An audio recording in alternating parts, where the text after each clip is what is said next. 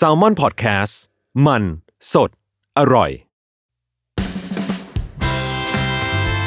อนาเตอร์เยโอ2024 บทเรียนปีเก่าต้อนรับปีใหม่ สวัสดีครับยินดีต้อนรับเข้าสู่รายการอนาเตอร์เยโอครับ บทเรียนปีเก่าต้อนรับปีใหม่ วู้ คนนี้ คนนี้บอกว่า มีสาระ อยาก ใจ มา ไว บ้าง อยากมาบ้าง ครั้งแรก ชั้งแรกครับ เปิด นั่น ซิงเหรอ นี่คือการเปิดซิงเหรอ นี่คือการเปิดซิงนี่คือการเปิดซิง แนะนำตัวกันหน่อยว่าเป็นใครทำอะไรอยู่ครับ ชื่อเบสครับ ลงทุนศาสตร์ครับ ครับผม ปัจจุบันเพิ่งเดบิวต์ตัวเองมาเป็นแซมมอนพอดแคสเตอร์ อ่า อ้าวมีนิยาม นิยาม ครับ ส่วนคนนี้มาปีหนึงแล้ว ใช่ปีที่แล้วมากับรายการมันนี่มาเกดอน อ่าน นะครับผมปั้นเงินครับผมสวัสดีครับ ก็ปีนี้เดี๋ยวสองคนนี้ก็เรียกว่ามีรายการร่วมกันกับทางสถานีแซลมอนด้วย ใช่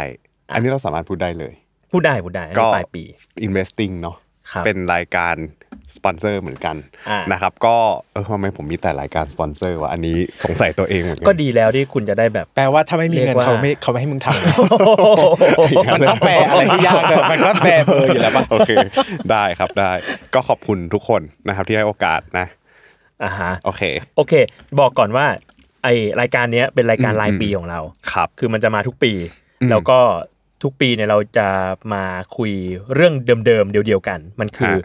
โฮสต์ที่ร่วมงานกับเราเนี่ยกับทาง อ่า แซลมอนเนี่ยมีอะไรที่เป็นเรื่องที่เรียนรู้ในปีที่กำลังจะผ่านไปเนี่ย อื สามเรื่อง ครับ แล้วก็ในปีหน้าเนี่ยมีอะไรตั้งใจที่จะทำไหมแบบเอ้ยอยากทำสักหนึ่งเรื่อง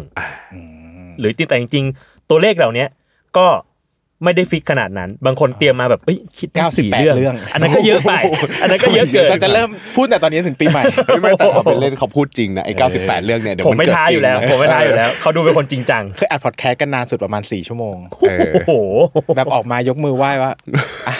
ตายตายไปไม่อยากเจอแล้ว คนคนยกมือไหว้คือผม เออ เพราะว่าตอนนั้นคือแบบไม่เคยจัดพอดแคสต์ที่ยาวนานเนี่ยจนจนพอจัดลงทุนศาสตร์พอดแคสต์แล้วพอมาทำกับที่เนี่ยมันนี่มาเกดอนนะ อ่าอวดอวด ช่วงแรกๆเออ วดอวด อัดเลยสามสามตอนติดกันนะ อ่า สรุปอ้าวกูก็ไม่ ไม่ไหว ด ีะ ไม่ไหวสามสามตอนออกมา มันเออ คลานจากห้องออกมา แล้วแบบ บอ เอ้ ก ย ว่า ทำไมตอนลงทุนศาสตร์พอดแคสต์กูทำได้อ๋อมีมีคนช่วยพูดไง มีคนช่วย ด่ายศเหรอ งองมืองอ แฟนขับยศนะครับ ปั้นเงินบูลลี่ยศนะครับ ช่วยเข้ามาด่าด้วยนะครับ ฮะ โอเค ครับ อ่ะ เริ่มกันเลยไหม ได้ ได้ครับ เดี๋ยวเริ่มจากเริ่มจากคนใหม่ก่อนดีกว่า ได้ได้ได้ ที่มาคราวนี้เป็นปีแรก ครับ เบสมีเรื่องอะไรที่เรียนรู้ในปีนี้เรื่องแรก ถ้าเอาเป็นเรื่องที่เป็นเรื่องใหญ่ที่สุดละกันของผม อืม ในปีนี้ก็คือ เป็นเรื่องของการยอมรับในความล้มเหลวของตัวเอง อืม อ่าฮะ คือต้องต้องเล่าอย่างนี้ว่าอาจจะใหม่อาจจะต้องอินโทรดิวนิดนึงว่าผมเนี่ยเป็นคนที่เหมือนทำหลายอาชีพทำหลายงานทำหลายอย่างนะครับ แต่ก็ช่วงประมาณ 2018เนี่ยย้อนเวลากลับไปเนี่ยตอนนั้นก็มีปัญหาเกี่ยวกับครอบครัวอะไรเงี้ยพ่อเสียชีวิต ครับ อ่าพี่ชายป่วยหนักอะไรเงี้ยครับก็ตั้งใจว่าเอออยากหนีมาเขียนหนังสือ เพราะว่ารู้สึกว่าเอยการเขียนหนังสือเนี่ยเป็นการทำให้เรามีความสุขดีอะไรเงี้ยครับ อืม ก็ช่วงนั้นเนี่ยเป็นช่วงที่ที่บริษัทที่บ้านเนี่ยทำเขาเรียกว่าขึ้นโรงงานใหม่ อืม ก็คือทำโรงงานใหม่เพราะทำโรงงานใหม่เนี่ยมันเรายังไม่สามารถทำอะไรได้เยอะการผลิตการอะไรอย่างเงี้ยมันก็ต้องเหมือนต้องหยุดชะงักไป เพื่อรอให้โรงงานใหม่มันเสร็จก็ทำลายมาประมาณ 2-3 ปี อืม อ่ะเราก็ตั้งใจกับตัวเองว่าโอเค เดี๋ยว เดี๋ยว 2 ปีเนี้ยขอเวลาหนีมาทำตามใจก่อนอ่าเดี๋ยวหมดเวลาแล้วเดี๋ยวจะกลับไปตั้งใจทำธุรกิจที่บ้านต่ออะไรเงี้ยครับ ก็ 2 ปีก็แทบไม่ได้เลยเลย ตอนนั้นก็ยังแบบโนเนมมากๆอะไรเงี้ยประกอบกับว่าไปชนโควิดละกัน อ่า อ่าพอไปชนโควิดอีกประมาณ2อสปี มันก็ทำให้เหมือนก็ยังธุรกิจก็ยังทำอะไรไม่ได้อยู่ดี ก็ต้องหยุด delay อ่าต้องดีเลย์ไปทุกอย่างเนี่ อื ย ม ก็มีเวลารวมๆแล้วประมาณ5ปีในการออกมาใช้ชีวิตตามใจตัวเองอะไรเงี้ยนะครับ ก็มันก็เออเจนละมีเลดแฟลกจากที่บ้านแล้วว่าหมดเวลาแล้วนะอะไรเงี้ยต้องกลับไปทำได้แล้วอะไรเงี้ยก็ปีนี้ก็เป็นช่วงเวลาที่เขาพูดพูดหลาย ๆ ครั้งว่าเอออยากให้โฟกัสกับงานที่บ้านมากขึ้นนะ แต่เราเองอ่ะก็เหมือนว่ายังเรามีโกเป้าหมายของเราหลาย ๆ อย่างในการทำให้สำเร็จนะครับ อืม อย่างหนึ่งที่อยากทำมาก ๆ ก็คือออยากเข้าชิงซีไรท์เอาง่าย อ่า ๆอ่ะ โอ้ ซีไรท์เนี่ย ถ้าถามตอนนี้เนี่ยคิดว่าเอ้ย เราไม่มีวันได้ซีไรท์หรอกแต่ใจเนี่ยอยากติดช็อตลิสต์ก็ประมาณ อืม 8 เล่มสุดท้ายเลยประมาณเนี้ยครับ ก็ใจก็ยื้อว่าโอเค เดี๋ยวปีนี้เนี่ยเดี๋ยวรอประกาศผลให้เรียบร้อยแล้วเดี๋ยวเราจะได้ตัดสินใจชีวิตสักทีว่าจะเป็นยังไงต่อ ครับ หนังสือที่เขียนในปีเนี้ยก็ติดลองลิสต์ซีไรท์นะครับก็ประมาณ อ่า 18 เล่มสุดท้ายโดยประมาณนะครับแล้วก็ เล่มไหนบอกได้นะ อ่าชื่อไม่มีลูกเต๋าอยู่ในดาวหลุมดำนะเป็นรวมเรื่องสร้างวิทยาศาสตร์ ก็เข้าไปเราก็โอ้ยดีใจมาก นะครับมันก็เหมือนวิ่งมา 5 ปีแล้วอะเพื่อ ม เพื่อวันนี้เหมือนเรามีทุกเป้าหมายในชีวิตการเขียนเนี่ยเราสักเซสหมดแล้วเหลืออา อีอันนี้อันเดียวสุดท้ายแล้ว เห็นโกตรงหน้า เห็น แล้ว โกตรงหน้าแล้ว แล้ววันที่ประกาศช็อตลิสต์เนี่ย ไม่ติด อืม เราคิดว่าเราจะเสียใจกว่านี้ เออ แต่มันเป็นความรู้สึกที่ภาพที่อธิบายได้ดีที่สุดก็คือเหมือนเราอ่ะวิ่งกันมากับเพื่อน เพราะว่าจริงๆ คนที่ประกวดซีไรทุกคนก็รู้จักกันหมด ก็เป็นวงการมันแคบเนอะมันเหมือนวิ่งกันขึ้นมาบนเขาด้วยกันอะแล้ววันหนึ่งมันก็เจอหน้าผา อืม แล้วคนแปดคนก็กางปีกแล้วก็บินต่อ อืม แต่เราไม่มีปีกอะแล้วเราตอบไม่ได้ด้วยซ้ำว่าเราจะกางปีกยังไง เหตุผลสำคัญที่ทำให้เรารู้สึกช็อตมากก็คือว่าเราไม่เข้าใจเหมือนว่า เราอ่านช็อตลิสต์แล้วอะบางเล่มเรารู้สึกว่าเราชอบลองลิสต์ที่ไม่ติดเหมือนกันมากกว่า อืม อันนี้เราเราไม่ได้พูดถึงเล่มตัวเองเนอะเพราะเราเราไม่ตัดสินงานตัวเองอยู่แล้วแต่เรารู้สึกว่าเฮ้ยลองลิสต์บางเล่มเราชอบมากเลย เราคิดว่ายังไงเล่มเนี้ยต้องติดแน่ๆแต่ปรากฏว่ามันไม่ติด อืม แต่ช็อตลิสต์บางเล่มที่เราอ่านแล้วเราแบบ เราไม่เก็ตเราไม่เข้าใจอะติด อืม มันก็เลยกลายเป็นว่าเฮ้ยเหมือนเราไม่เราไม่เข้าใจแล้วว่าเราจะไปต่อยังไงอ่ะคือสิ่งสำคัญในการทำงานคือถ้าเรารู้ว่าอะไรดี เราจะทำได้ อะไรไม่ดีเราก็อย่าทำแต่มันถึงจุดที่เราแยกไม่ออกแล้วอะไรมันดีหรือไม่ดี อ่ามั มันเหมือนมันหมดมันหมดจุดที่พรแสวงจะพาไปได้แล้วอะมันถึงหน้า อ่า ผาแล้วที่คนอื่นอ่ะ คนที่รู้เขาจะบินกันไปต่อส่วนเราอ่ะมันไม่รู้แล้วว่าจะทำยังไงให้ดีกว่านี้อะไรอย่างเงี้ยครับมันก็เป็นจุดสำคัญที่มันช็อตมาก แต่พอเรารู้สึกว่า เออ ก็เราไม่มีปีกอ่ะ มันทำอะไรไม่ได้อะไรเงี้ยสุดท้ายแล้ว เราก็คนพบว่า เออ แต่นี่ก็คือหน้าผานะ มันคือที่ที่มีคนจำนวนมากก็อยากขึ้นมาดูวิววันนี้ แต่เขาขึ้นมาไม่ถึงอะไรเงี้ยครับ มันเป็นความรู้สึกเหมือนเราได้หยุดพักตัวเอง แล้วก็นั่งดูวิวจากตรงนี้ ซึ่งตอนนี้ก็ยังไม่ลง ก็ยังมีความสุขอยู่ก็ยังรู้สึกว่าเออ เรามาไกลมากๆแล้วอะไรเงี้ยครับแล้วสุดท้ายก็คุยกับที่บ้านว่าโอเค ตัดสินใจแล้วอะไรเงี้ยก็กลับไปทำงานที่บ้านเต็มตัวตอนนี้อะไรเงี้ยครับก็เป็นปีที่เปลี่ยนแปลงมาก ๆในรอบ4ี่หปีที่ผ่านมาครับ โหเพิ่งรู้ครั้งแรกเลย อย่างนี้แปลว่าเราจะได้อ่านงานเขียนจากเบสอีกไหม ก็ได้อ่านแต่ก็จะเป็นคือพอเราโฟกัสมากๆเนี่ยเราจะพยายามตีโจทย์ ครับ งานการประกวดเนี่ยมันไม่สามารถประกวดได้แบบไม่คิดอะไรได้อะแล้วถ้า อ่า ถ้าคุณอยากได้รางวัล คุณอยากเข้ารอบคุณต้องเข้าใจก่อนว่าเวทีนี้ต้องการอะไรดีเอคืออะไร คือแต่ก่อนเราก็จะทำงานแบบค่อนข้างจะสติ๊กลี่ที่จะประกวด ครับ แต่ตอนนี้เราก็ทิ้งทุกอย่างแล้วว่า เราแค่เขียนงานอย่างที่เราอยากเขียน อืม ได้รางวัลก็ได้ไม่ได้ก็ไม่ได้อะไรเงี้ย อืม คือเราเลิกตีโจทย์ไปแล้วอะไรเงี้ยบางทีก็เขียนอะไรมาบ้าๆบอๆไม่รู้แต่ก็จะส่งอันเนี้ยมีความสุขแค่นี้อะไรเงี้ยนะครับมันก็เลยทำให้เราแบบ มันก็อาจจะเป็นข้อดีก็ได้คือเหมือนเราก็กระโดดไปทำงานสายสารคดีมากขึ้น ไปเขียนอะไรที่มันไม่ใช่งานสายประกวด แต่มันก็ทำให้เราได้ทำอะไรที่อยากทำอะไรเงี้ยครับ อืมคือฟังดูตรงเนี้ยเหมือนเบสแบบ ดูเขียนหนังสือจริงจังมากเลยอะแบบเป็นหนังสือซีเรียสอะแต่จริง ๆ แล้วไม่ใช่เป็นคนที่เขียนหนังสือแบบเน้นแต่แนวซีเรียสอย่างเดียวเลย เขียนหนังสือหลายแนวมาก เออ ซีเรียสมากๆก็มีแบบ ใช่ การฆ่าล้างเผ่าพันธุ์ หรือว่าไปฝ่ายสารคดีก็มีการเงินการลงทุนอะไรอย่างเงี้ยหรือว่า อ่าว รรณกรรมก็มีสะท้อนสังคมการเมือง แต่ไร้สาระก็มีไม่อยากใช้คำว่าไร้สาระเป็นแนวแบบผ่อนคลายก็มีแบบนิยายรักวัยรุ่น อ่า อะไรอย่าง บันเทิ เงี้ ง ย คดีหน่อย คดีชิวๆเล่าเรื่องชีวิตตัวเองอะไรเงี้ยก็มีหลากหลาย อ่าฮะ ครับ อ่า โอเค ซึ่งก็ไปติดตามกันได้ ติดตาม ว่าหลังจากนี้ก็จะมีอะไรอีก ก็เดี๋ยวทุกตอนที่มาออกจากมอพอดแคสต์ผมก็จะ โปรโมทหนังสือใหม่ๆ ทายอิน สามสิบนาที แล้วก็มีเนื้อหามาหนึ่งนาที ไหนๆ เดี๋ยวเขาเชื่อจริง ก็มีช่องทางแล้ว เดี๋ยวเขาเชื่อจริง โอเค อ่ะ งั้นมาที่ป้านบ้าง เชียร์พี่เบสพูดดีจัดจนแบบ เราอย่าไปกดดัน เราอย่าไปกดดั ลาน ออกไหมรายการร่วมกันกับเอ่อสปอนเซอร์ผมทำคนเดียวได้นะครับ ผมไม่จำเป็นต้องมีคู่เนาะนะครับคนเดียวได้ โอ้เฮ้ยจุกเลยเผื่อๆเขาสปอนเซอร์เอาด้วย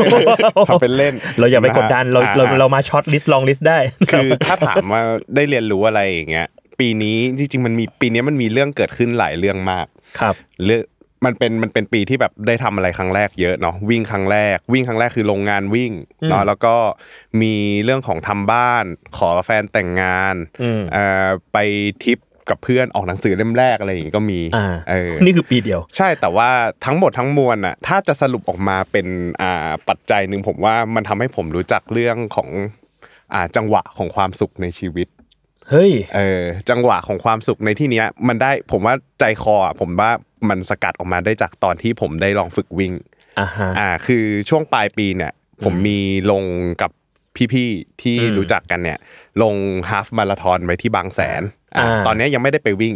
เอออา แต่ว่าถ้าสมมติเทปนี้ออนก็อาจจะผ่านการวิ่งมาเรียบร้อยแล้วนะครับก็มันเป็นการวิ่ง 21 กิโลเมตร กำลังจะถามเลยว่าฮามาราธอนกี่กิโล 21 21มันคือมันจะมี 21 ใช่ไหมแล้วก็มาราธอนก็ 42 แต่ว่า 21 กิโลเนี้ย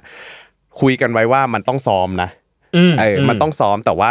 เริ่มเริ่มเริ่ม ตอนที่ผมเริ่มวิ่งอ่ะผมเริ่มเมื่อปาประมาณปลายปีที่แล้ว ซึ่งมันเป็นช่วงที่ผมวิ่งไม่ค่อยได้เลยเออจากคนที่วิ่งไม่ได้จนแบบเออเริ่มวิ่งได้ เริ่มวิ่งได้จังหวะเริ่มดีขึ้น ครับ ทีนี้ในระหว่างที่กำลังฝึกวิ่งอยู่อะครับบะบางทีอ่ะมันก็มีการแบบท้าทายตัวเอง อยากจะแอคชีพเป้าหมาย อยากจะวิ่งทำเวลาให้ได้ดีขึ้นอย่างเงี้ยเวลาที่เราฝึกซ้อมเนาะเพื่อที่จะให้ตัวเองเนี่ยวิ่งจบได้ตามเวลาที่เขากำหนด อืม เออทีนี้พอเราลองวิ่งดูแล้วอะ เขากำหนดกี่ชั่วโมงอ่ะโทษที ผมจำไม่ได้แต่ว่าน่าจะ 3 นะ อ่าฮะ อ่าถ้าแบบเกิน 3 ก็ไม่ได้เหรียญรางวัล อ๋อ เอออะไรอย่างเงี้ยแต่ อ่า แต่แต่ว่าก็ยังถือว่าได้วิ่ง อืม แต่ทีเนี้ยผมก็อยากจะจบให้ได้เหรียญรางวัลเออแต่ทีนี้ก็เลย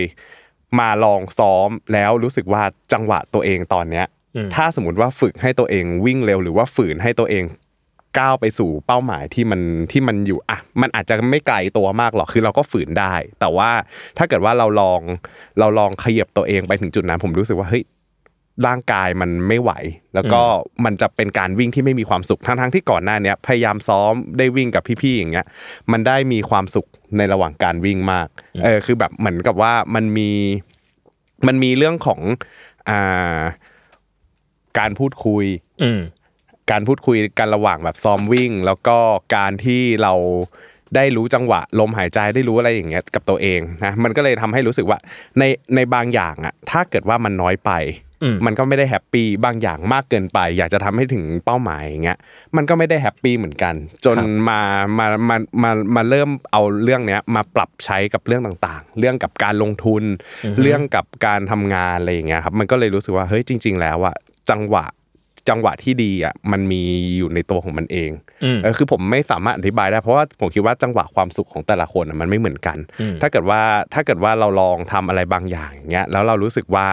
มันมันเป็นการฝืนหรือว่ามันไม่แฮปปี้ขนาดนั้นอ่ะผมว่าบางทีมันอาจจะต้องลองถามตัวเองว่าเอ้ยลองถอยลงมาสักสเต็ปหนึ่งไหมแล้วลองเราลองทำสิ่งที่อยู่ตรงหน้าให้มันดีก่อน สิ่งที่อยู่ตรงหน้าถ้าทำทำมันดีแล้วอ่ะเราอยากจะขยับไปอีก ในวันข้างหน้าถ้าถ้ามันยังมีเวลาให้ทำอย่างเงี้ยค่อยขยับก็ได้ อืม เออแต่ว่าถ้าวันนี้ยังไม่ไหวอย่าไปฝืน อืม อย่าไปคิดว่าทุก ๆ อย่างเราควบคุมได้เอออย่าไปคิดว่าเออทุก ๆ อย่างมันอยู่ในมือเราเราต้องทำให้ได้ทั้งหมดอย่างเงี้ยคือมีลิสต์อะไรอย่างเงี้ยเราลองลิสต์ออกมาว่าอะไรที่เราทำได้บ้างอะไรที่เราทำไม่ได้บ้างอย่างเงี้ยเออมันก็ทำให้ชีวิตเนี่ยมันมันไม่ได้เร่งเกินไป แต่ในขณะเดียวกัน มันก็ได้ในสเต็ปตามที่ตัวเองต้องการด้วย ตรงเนี้ยมันก็เลยทำให้รู้สึกว่าเออจริงๆอ่ะ ถ้าสมมุติเรารู้จักควบคุมจังหวะของชีวิต ให้มันมีความสุขได้อย่างเงี้ยครับมันก็แฮปปี้ไม่จำเป็นจะต้องดีที่สุดก็ได้ แต่ขอให้ตัวเองอ่ะอยู่กับมันได้นานๆคือตอนเนี้ยรู้สึกอินกับเรื่องของที่ว่าแบบทำอะไรอ่ะแล้วอยากทำได้ในระยะยาวอ่ะมันต้องมีความสุขกับมันก่อนในวันนี้ อ่า อืมอันเนี้ยคือเท่าเท่าที่สัมผัสได้ อืม ครับผม งั้นถามปั้นเพิ่มนิดนึงอยากรู้ว่าเอ้ยแล้วไอ้จังหวะแบบเนี้ยสำหรับปั้นเองอะ อืม เราเซนได้ยังไงหรือเซนได้ไหม หรือเราต้องมา เซน สังเกตดู ผมว่ามันต้องใช้เวลาสังเกตนะมันไม่สามารถรู้ได้เลยตั้งแต่แรกอะฮะคือถ้าสมมติว่าเราฝืนอะบางที บางทีมันจะมีความที่แบบอ่าเราได้ทำนะ แต่ว่าเราอาจจะไม่ได้แฮปปี้ที่จะทำมันถึงพอพอถึงแอคชีพโกนั้นแล้วอะ อืม บางทีเราอาจจะไม่ได้อยากทำมันต่อ แต่ อ่ะ ถ้าสมมุติว่าเรามีความสุขกับมันอะต่อให้แอคชีพไปแล้วมันก็ยังทำต่อได้ อืม เออผมก็ไม่รู้เหมือนกันว่ามันจะเรียกว่าอะไร พี่อาจจะเคยเจอ อืม เท่าที่ แต่ก็ เท่ที่ ไม่รู้ว่า เนี่ย จะเรียกว่าอะไรเหมือนกัน เอ เอ อ อ อมันเป็นเซนส์มันเป็นเซนส์ที่น่าจะจับได้ผมคิดว่าทุกคนน่าจะมีจังอย่างที่บอกจังหวะความสุขของแต่ละคนน่าจะไม่เหมือนกัน แล้วก็ถ้าสมมติคุณเจอจังหวะนั้นน่ะมันน่าจะบอกตัวเองได้ อืม อืม พี่เปรียบเทียบงี้ได้ไหมคือพอแบบปั้นพูดเรื่องวิ่งมาด้วยอะ อืมอืม คือเลยรู้สึกว่าถ้าเราวิ่งในเพจซิ่งที่มันสเตเบิลกับเราอะ อ่าอ่า เออมันจะไปได้เรื่อย ใช่ ๆ แต่ มัน ถ้า จะไปได้เรื่อยๆ ช้าไปหรือเร็วไปบางทีช้าไปก็เหนื่อย เร็วไปก็เหนื่อยเกินอะไรเงี้ย ใช่ คือเร็วไปอ่ะจังถามว่าเร็วได้ไหมเร็วได้ แต่ว่ามันจะเริ่มไม่มีความสุขและร่างกายจะเริ่มต่อต้าน แต่ถามว่าในอนาคตอ่ะทำได้ไหมผมว่าในอนาคตผมน่าจะทำเพจซิ่งได้ดีกว่านี้ แต่ว่าณวันเนี้ยเราทำได้เท่าเนี้ยเราเอาเท่านี้ไปก่อนแล้วให้มันมีความสุขก่อนแล้วค่อยๆ ขยับขยับขยับตัวเองขึ้นมาก็ได้ อย่าคือผมพยายามอยากจะวิ่งให้ได้เพจประมาณ 6 ต้นๆอะไรอย่างเงี้ย อ่า แต่ตอนเนี้ยยังได้แค่ประมาณ 7 กลางๆ อ่า เออคือพยายามเคยฝืนให้ให้ต่ำกว่า 6 แต่มันก็ไม่เคยต่ำกว่า 6 สักที แต่ถามว่าจะเครียดไหมก็ไม่เครียดแล้วเออเพราะว่าถ้าเกิดว่ารู้ว่าไอ้หกต้นๆน่ะเป็นไปได้แต่มันไม่ใช่เวลาแค่อาทิตย์ 2 อาทิตย์แล้วเราจะซ้อมได้อย่างเงี้ย อืม พอเรารู้ว่าเออมันหลาย ๆ คนเขาก็ใช้เวลากันปี 2 ปีกว่าจะไปถึงจุดนั้น กว่าจะไปถึงตรงนั้นได้ก็จริง ๆ มันก็ขึ้นอยู่กับคอนดิชันของแต่ละคน แต่ว่าผมคิดว่าผมไปถึงได้แต่แค่ ต้องใช้เวลาไปกับมัน และการที่จะเราจะใช้เวลาไปกับมันได้ยาวๆเนี่ย มันต้องใช้ความสุขด้วยถ้าเราวิ่งแล้วมันไม่มีความสุขมันจะไม่อยากวิ่ง อ่า เอออันนี้คือเท่าที่สัมผัสได้ แต่จริงๆ ก่อนหน้านี้ผมอย่างที่เคยบอกปีที่แล้วเนาะว่า ผมไม่ได้ชอบการวิ่งเลย แต่ตอนเนี้ย อืม เออมันมาแฮปปี้กับการวิ่งละ อืมมันเริ่มทำให้เราแฮปปี้ ใช่ มากเล ใช่ ย ใช่ อืมอืม ครับ อ่ะโอเค อันนั้นเรื่องแรกของพัน อืม มาทางเบสบ้าง ครับผม เรื่องที่สองของเบสที่เรียนรู้ในปีนี้ เรื่องที่สองคือผมเขาเรียกว่า เรียนรู้ที่จะเลิกทำสิ่งที่ไม่ได้พาเราไปสู่เป้าหมาย อ่า ต้องต้องเล่าอย่างนี้ครับว่าช่วงประมาณกลางปีเนี่ย ผมเนี่ยป่วยค่อนข้างหนัก เออ ก็คือปวดหลังมาก ครับ ปวดในระดับที่ไม่สามารถนั่งแบบไม่มีพนักเก้าอี้ได้ โอ้ เป็นช่วงเวลาประมาณ 4 เดือนที่เวลาไปกินข้าวนอกบ้านก็บอกว่า ต้องมีพนักเก้าอี้เท่านั้น อืม อ่าหรือว่าเวลาทำงานเนี้ยทำแป๊บหนึ่งก็ต้องนอนพักละ อันนี้เคยเจอ คือไม่ าโห หรือจะเดินนานๆก็ไม่ได้แล้วปวดแบบ มันเป็นความปวดในระดับที่ไม่สามารถนอนได้ หมอบอกว่าเป็นอะไรอ่ะ จริง ๆ มันก็เป็นออฟฟิศซินโดรมเนี่ยแหละ แต่มัน อ่า เป็นแบบหนักมากแล้วก็ อืม ประกอบกับหมอเนี่ยก็ไปตรวจเอ็กซเรย์ครับ ครับ ก็เจอว่าหมอนรองกระดูกคอเนี่ยเริ่มเสื่อมอ่าซึ่งหมอก็บอกว่าจริง ๆ แล้วเนี่ยมันก็เป็นภาวะธรรมดาที่คนมีอายุเกิน 30เนี่ยจะเริ่มเสื่อมนะ อ่า แต่หมอก็ตอบไม่ได้เหมือนกันว่ามันเกี่ยวกับภาวะการทำงานหรือเปล่า เออ เราเป็นคนทำงานแบบนั่งโต๊ะเยอะหรือเปล่า แบบใช้แบบคอเยอะหรือเปล่า เกรงเวลาทำงานแบบพิมพ์นานนานๆอย่างเงี้ย มันก็เป็นเหมือนจดหมายเตือนจากพระเจ้าถ้าพระเจ้า อืม มีจริงว่า อืม สิ่งที่ทำอยู่เนี่ยมันเกินภาวะร่างกายจะทำได้หรือเปล่าอะไรเงี้ยนะครับ เขา พ โน ระว่ ติสมาแล้ว เออเขาโนติสมาแล้ว เพราะว่า อืม 4 เดือนนั้นเนี่ยมันหนักหนาสาหัส ครับ มากนะครับ เพราะว่ามันต้องทำกายภาพบำบัดฝังเข็มกินยาเจอหมอทุกอาทิตย์อะไรอย่างเงี้ยแล้วมันยาที่ใช้ก็ต้องเป็นยาขนาดสูงมาก ก็ส่งผลกับสภาวะอารมณ์ที่มันปั่นป่วนมากๆอะไรเงี้ยนะครับ อืม ก็เป็นช่วงที่หนักหน่วงมาก ๆ ถ้าเป็นเรื่องความเจ็บป่วยเนี่ยเนี่ยอาจจะเป็นความเจ็บป่วยที่หนักที่สุดในชีวิตอะไรเงี้ยครับ มันก็ทำให้เรากลับมาตั้งคำถามกับตัวเองมากขึ้นว่า ทุกสิ่งทุกอย่างที่เราทำอยู่เนี่ย มันจะอะไรบ้างที่จำเป็นกับชีวิตอะไรบ้างที่ไม่จำเป็นอะไรเงี้ยนะครับ ก็ นั่งลิสต์สิ่งที่ตัวเองทำอาชีพละกัน ที่ทำแบบรับผิดชอบเพราะฉะนั้นผมก่อนหน้าที่ป่วยเนี่ยผมทำอยู่ทั้งหมดประมาณ 10 อาชีพ อื้อหือ มีงานหลาย ๆ อย่างนะครับทำอยู่ประมารวม ๆ แล้วเนี่ยสิอาชีพที่จะต้อง manage ความแรงกายจิตใจไปทุก ๆ อย่างนะครับ ผมก็เอากระดาษมานั่งวาง แล้วก็นั่งเขียนทีละอาชีพว่า อาชีพเนี้ยให้อะไรเราบ้าง อืม เนาะ อ่า ส่วนใหญ่อาชีพแต่ละอาชีพเนี่ยหลัก ๆ ก็จะให้เงินเนาะ อืม คุณค่าในตัวเอง หรือว่าเกียรติยศหลัก ๆ เนี่ยผมเจอแค่ 3 อย่างเนาะที่มันที่มันที่มันตอบสนองต่อการทำอาชีพใด ๆ ได้อะไรเงี้ย ครับ ซึ่งผมก็รู้สึกว่าเฮ้ยเราก็มีอาชีพที่ทำเพื่อเงินจริง ๆ เราก็จะเห็นอาชีพที่ทำเพื่อเกียรติยศจริง ๆ อย่างงานเขียนเนี่ยคือทำเพื่อความสุขเชิงเกียรติยศเลย อืม อยากชนะการประกวดอยากมีชื่อเสียง หรือว่าคุณค่าในตัวเองเนี่ยมันก็อาจจะเป็นเรื่องของการเนี่ยทำเขียนหนังสือก็มีคุณค่าในตัวเองเหมือนกัน อืม มันก็นั่งลิสต์มานะครับ มันก็เจออาชีพครึ่งหนึ่งที่มันไม่ได้พาเราไปไหนอะ อืม มันไม่รู้เหมือนกันว่าทำทำไมเงินก็ไม่ได้ ชื่อเสียงก็ไม่ได้ แล้วก็เกียรติยศจากแบบเกียรติยศสรรเสริญมันก็ไม่มาถึงเราอะไรเงี้ยมันก็ตั้งคำถามว่า เออ เราทำสิ่งเนี้ยไปทำไม เหมือนเราไม่เคยมานั่งคุยกันจริง ๆ ว่าอะไรบ้างที่พาเราไปสู่เป้าหมายในชีวิต อะไรบ้างที่ไม่ได้พาเราไปอะไรเงี้ยนะครับ ซึ่งเป็นการตัดสินใจที่หนักหน่วงมากๆในชีวิต เพราะว่างานเหล่าเนี้ยเป็นงานที่ดีหมด อืม ดีสนุกเพื่อนร่วมงานดี เพียงแต่มันไม่ได้พาเราไปเป้าหมายอ่ะ อืม มันทำแล้วมันมีแค่ความสุขวันต่อวันไปเรื่อยๆ แต่มันไม่ได้พาเราไปไหนอะไรเงี้ย ก็ตัดสินใจไปลาออก อืม ห้าอาชีพพร้อมกัน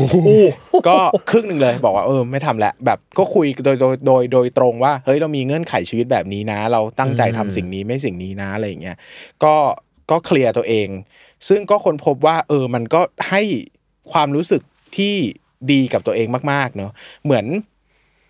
ยิ่งโตมาเนี่ยผมรู้สึกว่าสิ่งหนึ่งที่สำคัญมาก คือความสามารถในการปฏิเสธอะ อืม คืออ มอืม คนที่ทำงานมานานๆเนี่ยผมว่ามันจะมีออฟเฟอร์มีข้อเสนอเข้ามาตลอดเวลาเอยอันนี้ก็น่าทำอันนั้นก็น่าทำการจะเลือกทำอะไรเนี่ยความจริงไม่ใช่เรื่องยาก เพราะส่วนใหญ่มันก็จะเป็นผลดีกับทุกคนยกเว้นตัวเราเอง อ่า เพราะว่าเราเองจะเหนื่อย แต่เฮ้ยวันที่เรากล้าที่จะปฏิเสธงานที่เรารักมาก ๆ หรือมันสนุกมากๆ หรือมันน่าจะแบบดีกับเรามากๆเนี่ยมันเป็นเรื่องที่ยาก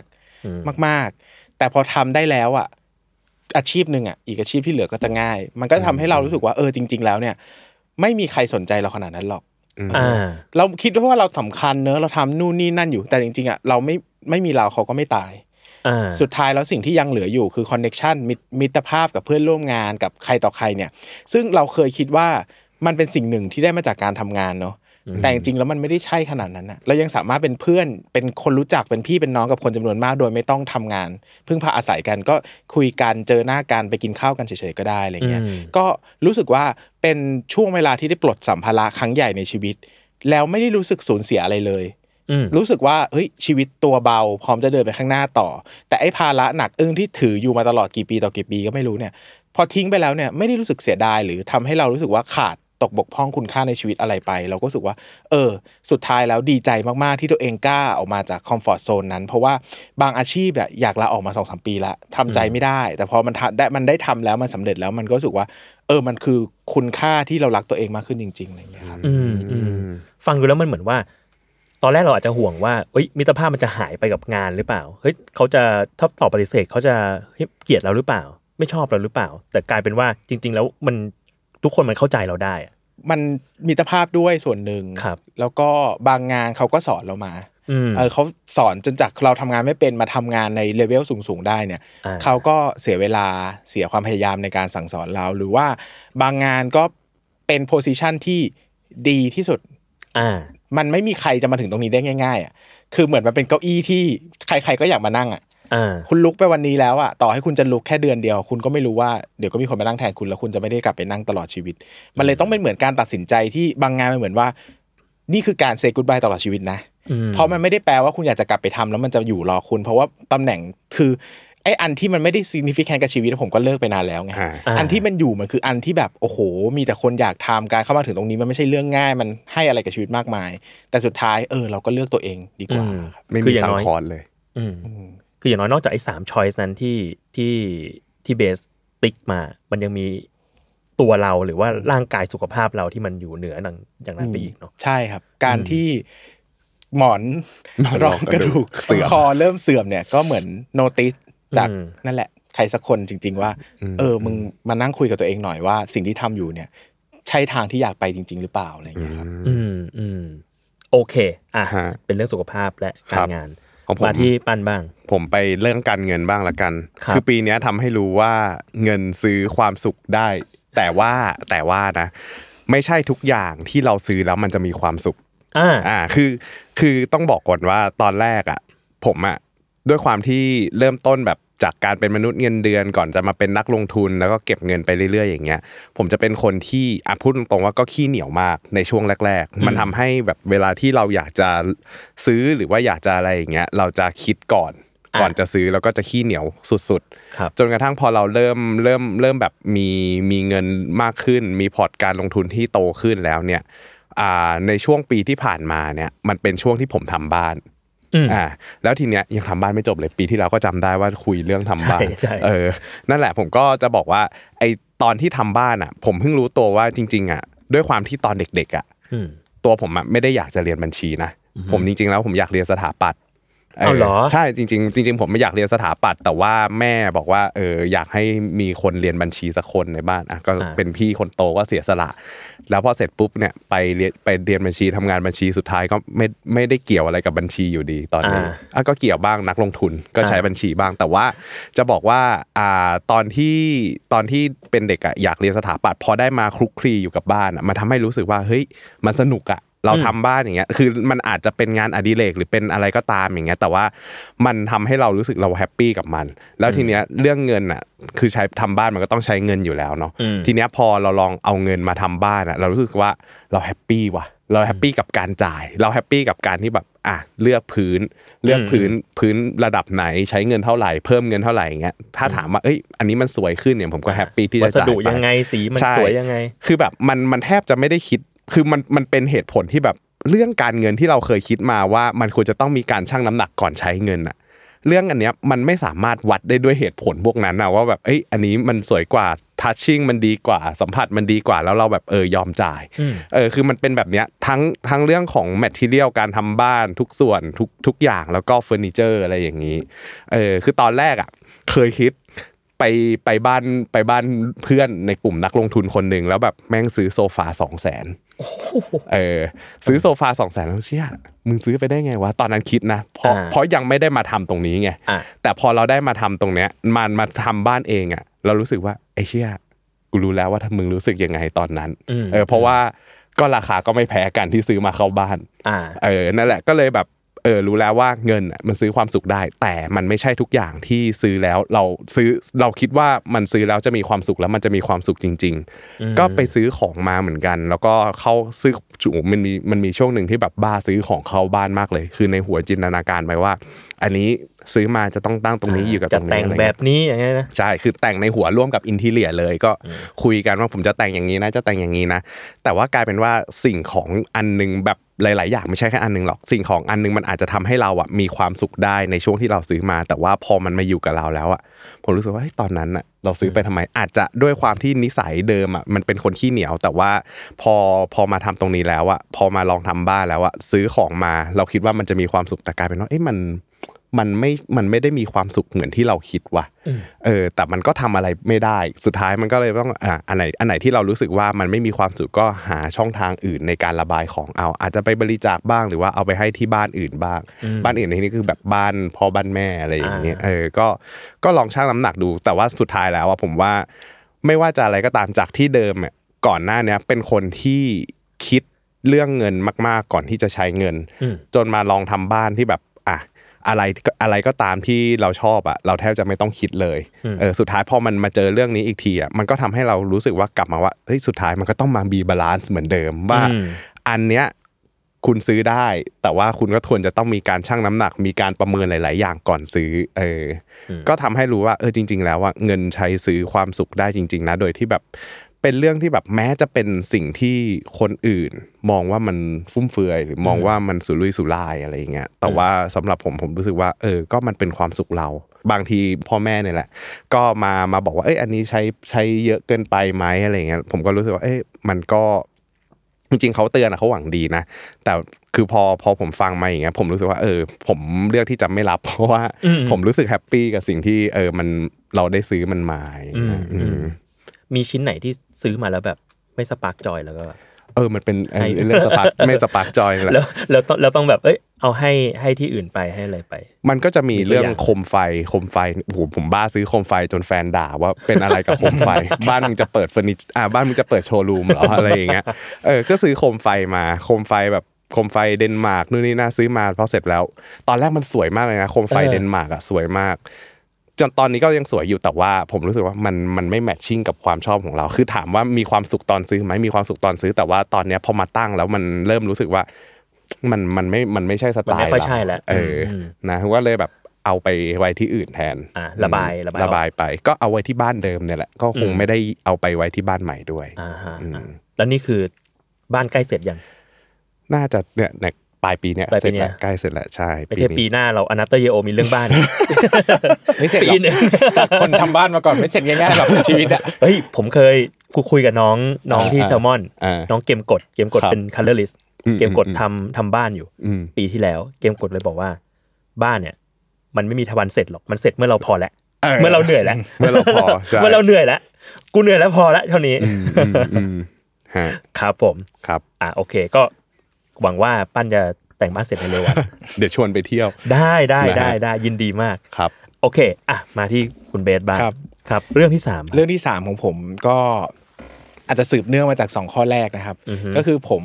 เรียนรู้ที่จะบริหารกราฟความสุขของชีวิตตัวเอง อืม อธิบายอย่างนี้นะครับว่าจริงๆเนี่ยผมเป็นคนทำจิตบำบัดเยอะมาก คุยกับจิตแพทย์เยอะมากอะไรเงี้ยก็ค่อนข้างจะรู้ตัวว่าตัวเองเนี่ยเป็นคนที่ให้คุณค่ากับความสำเร็จด้านการงานเป็นหลัก เหมือนแต่ละคนเนี่ยเขาจะมีการให้ value ของชีวิตตัวเองไม่เหมือนกันบางคนอาจจะให้อยู่ที่ความสัมพันธ์บางคนอาจจะอยู่ให้ที่ครอบครัว พ่อแม่บางคนอาจจะให้อยู่ที่เรื่องงานบางคนให้อยู่เรื่องสุขภาพอะไรเงี้ย ครับ ผมเนี่ยให้อยู่ที่เรื่องงานเป็นหลัก เหมือนถ้างานดีงานประสบความสำเร็จ ผมก็จะมีความสุข อืม ถ้างานไม่ค่อยดีไม่ค่อยประสบความสำเร็จ ผมก็มีความทุกข์อะไรอย่างเงี้ยนะครับ อืม ซึ่งเราไม่สามารถควบคุมงานที่เราทำได้ร้อยเปอร์เซ็นต์เนาะ อืม ไม่ว่าเราจะพยายามแค่ไหนนะครับ ชัวร์ วิธีการแรกที่ผมทำก็คือกระจายความเสี่ยง ครับ คือทำมันสิบอาชีพเลย อ่ะก็จะเข้าเสียงเรื่อง งานเพิ่งเคยฟังที่นี่ครั้งแรก ออ เจ๋งมาก ก็คือเวลางานหนึ่งมันพังอ่ะมันจะต้องมีงานอีกงานหนึ่งที่มันยังดีอยู่ อ่า อ่าฮะ ก็ให้หันหน้าไปมองงานที่มันดีอยู่ ครับ อ่า ที่บ้านผมก็จะมีผนังด้านหนึ่งเป็น hall of fame อ่าฮะ เกี่ยวกับการทำงานก็จะตั้งของทุกอย่างที่ เมื่อรู้ว่าตัวเองสูญเสียเซตเอสติเมื่อไหร่จะมานั่งมอง มันเงียบๆเพื่อให้รู้ว่าเฮ้ยเราไม่ห่วย เพียงแต่วันนี้ไม่ใช่วันของเราอะไรประมาณนี้ก็คือกระจายความเสี่ยงทำงานหลาย ๆ อย่าง เพื่อทำให้เราไม่สามารถเฟลกับงาน 10 อย่างได้พร้อมกันเอาง่าย อ่าฮะ ๆ ในวันที่ตัดสินใจจะเลิกทำงาน 5 อย่างเนี่ย มันก็เป็นปัญหาขึ้นว่า ครับ ความเสี่ยงมันกระจุกตัว ความเสี่ยง ช ใน อบ ความชิบหายไปป่วงในชีวิตมันมีโอกาส กลับมา กระจุกตัว มี สู ก็ ง มีโอกาส มันก็มีช่วงที่งานเนี่ยไม่เขาเรียกว่าอะไรงานไม่ได้มีผลผลิตออกมาที่น่าสนใจ ยกตัวอย่าง อ่าฮะ ง่าย ๆ ก็ทำที่บ้านอย่างเงี้ยมันทำธุรกิจองค์กรใหญ่เนี่ยคนเป็นร้อยคน ครับ ทำอะไรขยับอะไรเนี่ยมันใช้เวลา2อสเดือนกว่าจะเห็นผล อืม อ่ากว่าจะเปลี่ยนเปลี่ยนวิธีการขายใหม่กว่าจะให้ผู้แทนออกไปขาย กว่ายอดขายจะกลับมากว่าจะเก็บเงินได้มัน3 4 เดือนอ่ะ อ่ากว่าจะเห็น มันไม่สามารถดีดนิ้วแล้วเกิดได้วันนี้พรุ่งนี้อ่ะซึ่งสำหรับตัวเราอ่ะมันช้าไปอ่ะ อืม มันทำให้เราบางครั้งมันตั้งคำถามตัวเองตั้งคำถามกับเซลฟ์แวลูตัวเองอะไรเงี้ยนะครับ